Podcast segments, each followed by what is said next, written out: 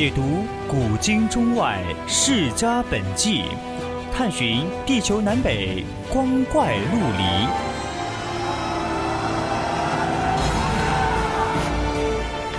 拨开历史迷雾，挖掘未解之谜。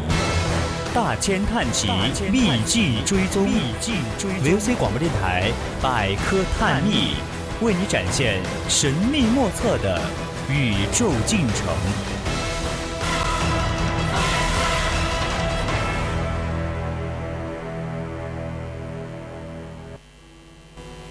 人一旦累了，就会进入一个叫做历史的空间里。那些褪色泛黄的画面，透着落寞。黑暗的歌者穿街走巷，唱尽梦魇，唱尽繁华。倚楼听雨，拾夺名人印记，采撷名人印记。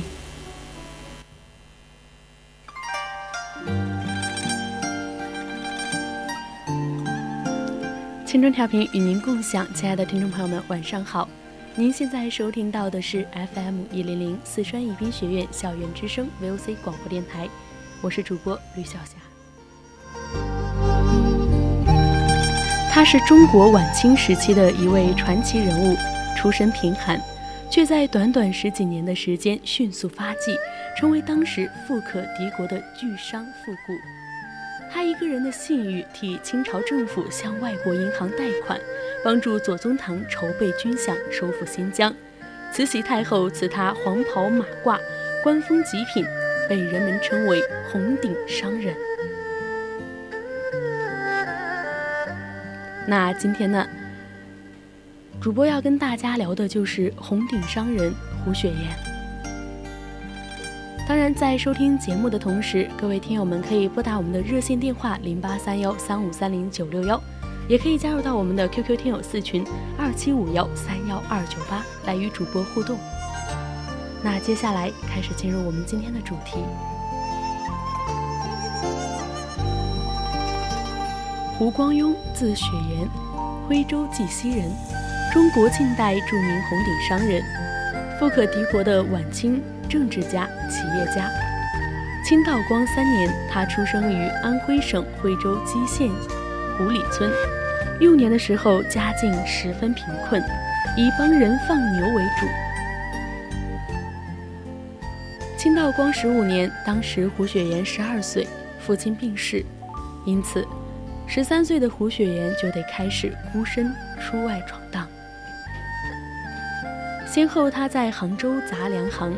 金华火腿商行当过小伙计，后来他到了杭州的信和钱庄当学徒。刚开始是从扫地、倒尿壶等杂役干起，三年师满以后，就因勤劳踏实成了钱庄正式的伙计。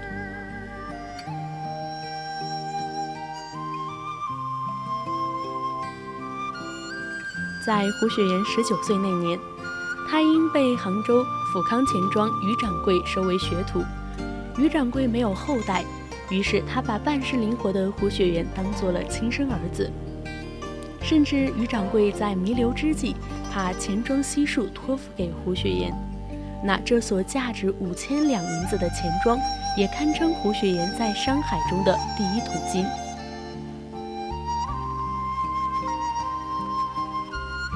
二十六岁的胡雪岩结识了候补浙江盐大使王有龄，他当时挪借钱庄银票五百两银钱，帮王有龄补食官位。事发之后被赶出钱庄，而在王有龄任湖州知府期间，胡雪岩开始代理湖州公库，在湖州办私行，用湖州公库的现银辅助农民养蚕，在就地收购湖丝运往浙江、上海。脱手变现，再解交浙江省藩库，从中不需要付任何利息。接着，他在说服浙江的巡抚黄宗汉入股开办药店，在各路运粮人员中安排承接供药业务，将药店快速发展起来。胡雪岩三十七岁的时候，王有龄升任浙江巡抚。王有龄感恩图报，他鼎力相助胡氏的福康钱庄。之后，随着王有龄的不断高升，胡雪岩的生意也越做越大。除钱庄以外，他还开启了许多店铺。耿生之变也成为了胡雪岩大发展的起点。在耿生之变当中，胡雪岩处变不惊，暗中他与军界搭上了钩，大量的募兵经费都存于胡的钱庄当中。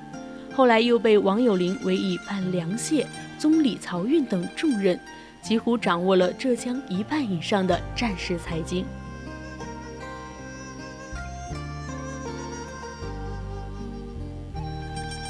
在太平军攻打浙江期间。胡雪岩从上海、宁波购运军火、粮食，接济清军。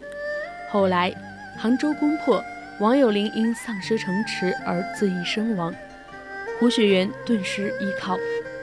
左宗棠由曾国藩书荐任浙江巡抚，督办军务。清同治元年，胡雪岩获得了新任左宗棠的信任，被委任为总管。主持浙江惩解为后的善后事宜，以及浙江全省的钱粮军饷，使阜康钱庄大获其利，也由此走上了官商之路。在深得左宗棠信任以后，胡雪岩常以一官一商的身份来往于宁波、上海等洋人聚集的通商口岸间。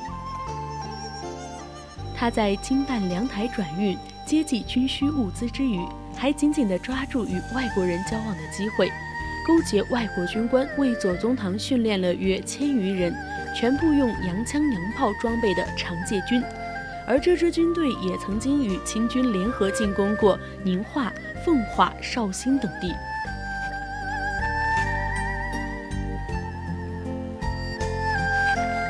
自清军攻取了浙江以后，大小将官。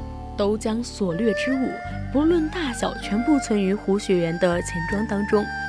胡雪岩以此为资本，从事了贸易活动，在各市镇设立商号，利润颇丰。短短几年，家产已超过千万。太平军消失以后，胡雪岩的银号开进了杭州，专门为左宗棠筹办了军饷和军火。依靠湘军的权势，他在各省设立了抚康银号二十余处。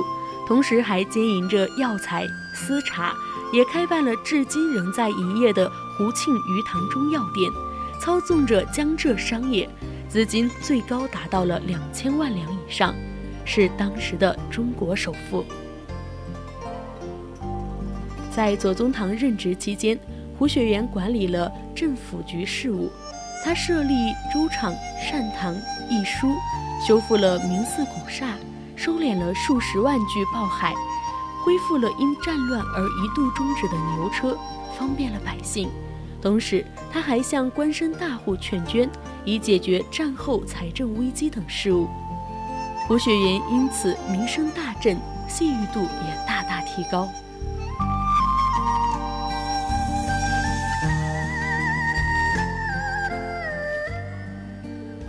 同治五年。胡雪岩协助左宗棠在福州开办了福州船政局，成为中国史上第一家新式造船厂。就在船厂刚刚动工不久，时逢西北事变，朝廷突然下令左宗棠调任陕甘总督。左宗棠赴任之前，一面向朝廷推举江西巡抚沈葆桢任船政大臣，一面又竭力推荐胡雪岩料理船政的一切具体事务。秋船厂的第一艘轮船“万年青”号下水成功。这艘轮船从马尾试航，一直行驶到达天津港。当人们首次看到中国自己制造的轮船时，万众欢腾，盛况空前，甚至连洋人也深感惊奇。又随着“镇海号”宾轮下水成功，远在边陲的左宗棠得知这些消息，特别写信给胡雪岩说道。闽局各市日渐精进，轮船无需外国匠师，此是好消息。阁下创意之功伟矣，建在学徒匠日渐精进，美不胜收。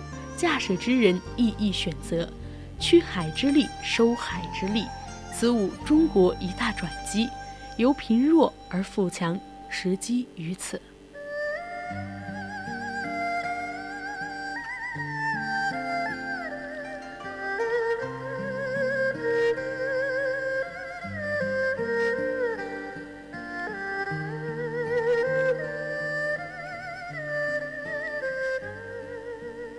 当时任陕甘总督的左宗棠调兵遣将，准备发兵新疆，带兵打仗需要粮食。左宗棠给胡致信，他请胡向上海滩的外国银行借款，以解西征军的燃眉之急。当时借外债是很难的，连恭亲王向洋人举债都被拒绝。但胡雪岩非同一般，朝廷办不成的事儿，他办成了。他以江苏、浙江、广东海关收入做担保，先后六次出面借了外债一千八百七十万两白银，解决了西征军的经费问题。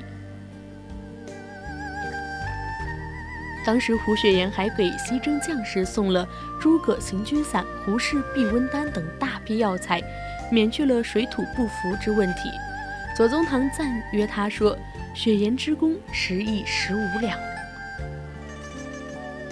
五十五岁的胡雪岩当时成立了胡庆余堂药号，正式营业。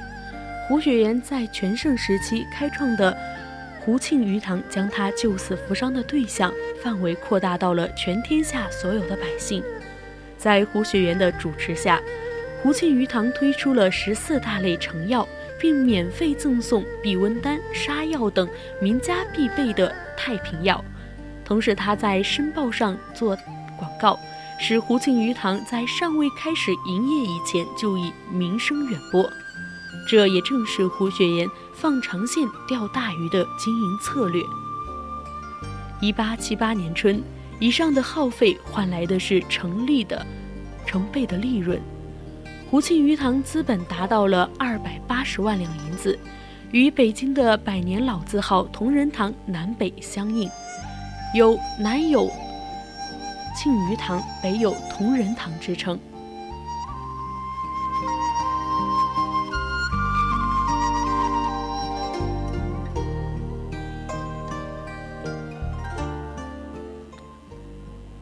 胡雪岩因协助左宗棠收复新疆有功，被授予了布政使衔三品，赏穿了黄马褂，官帽上可戴二品红色顶戴，并总办四省公库。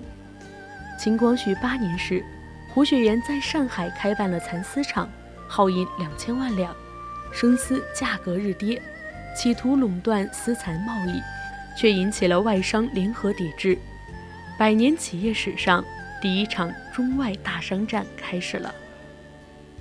开始的时候，胡雪岩以高价进收国内的新丝数百万担，占据了上风。华洋双方都已忍耐到极限。眼见胜负当判，谁知天象忽然大变，欧洲意大利生丝突告丰收，再就是中法战争爆发，世面巨变，后来又随着金融危机的突然爆发，事已至此，胡雪岩已无力回天，被迫贱卖，亏损了一千万两，家资去半，周转不灵，风声四播。各地官僚竟提存款，群起敲诈勒索。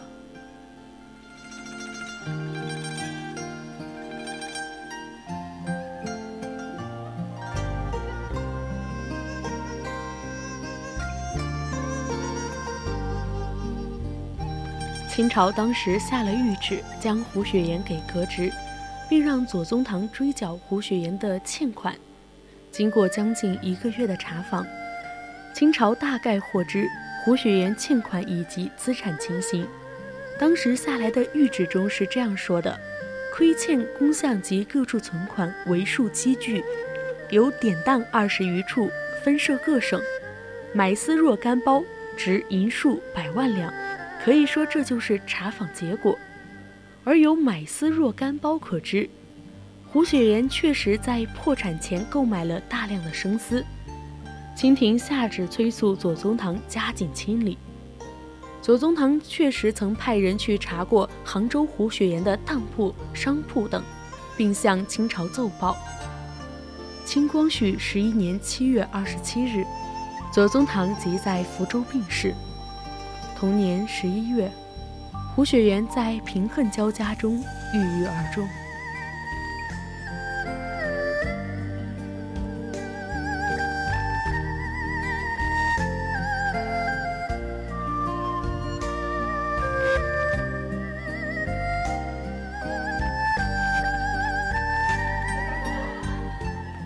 雪岩虽然身处洋务运动时代，并曾参与左宗棠马尾造船厂的运作，但胡雪岩的生意，他一类是借靠政商关系的特殊生意，如为政府采购军火、机器、筹措外资贷款等；而另一类则是正常的生意，如钱庄、当铺、生丝、药局等。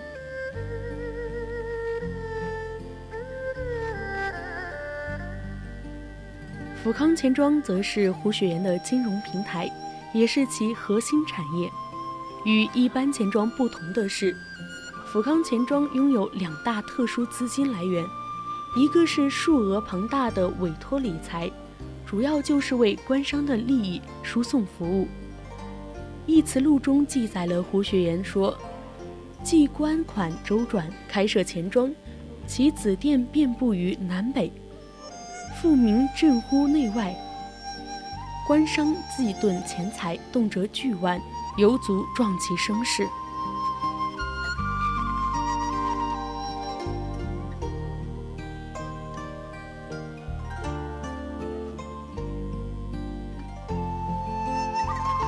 第二个呢，则是巨额公款，包括息征借款、息征借款的还款以及其他公款的存款。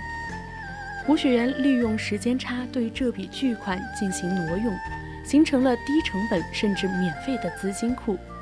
当然，除了息征借款以外，胡雪岩所编织的庞大的政府关系网，也为他输送了各种其他名目的公款存款。胡雪岩的一生跌宕起伏，最终一贫如洗。他在死前被抄了家。留下的资料甚少，众多产业中仅有胡庆余堂留存于世。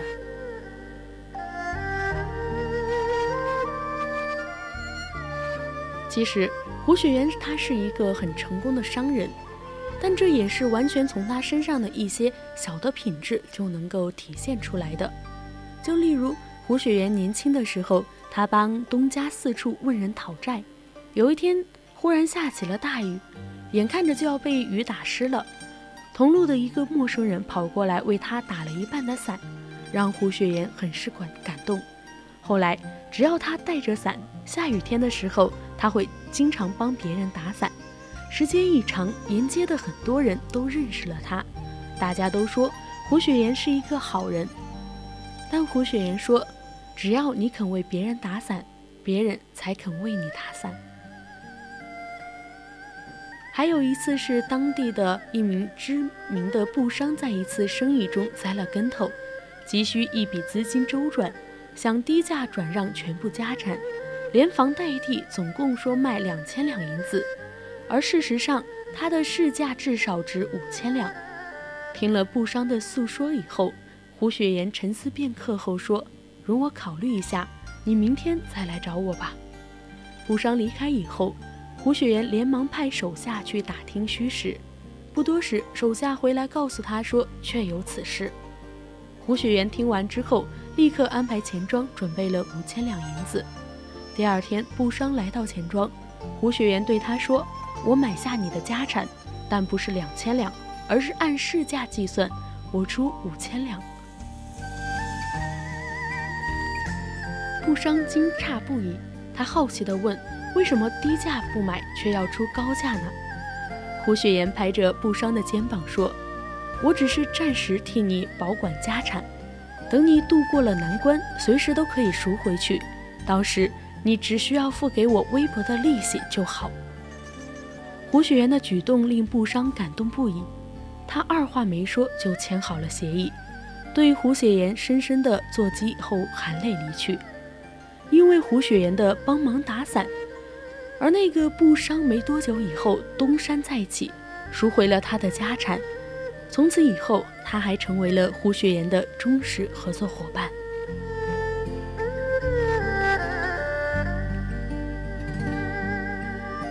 其实，胡雪岩的一生是成功的，只能说他是生不逢时，晚年过得有一点凄惨悲凉。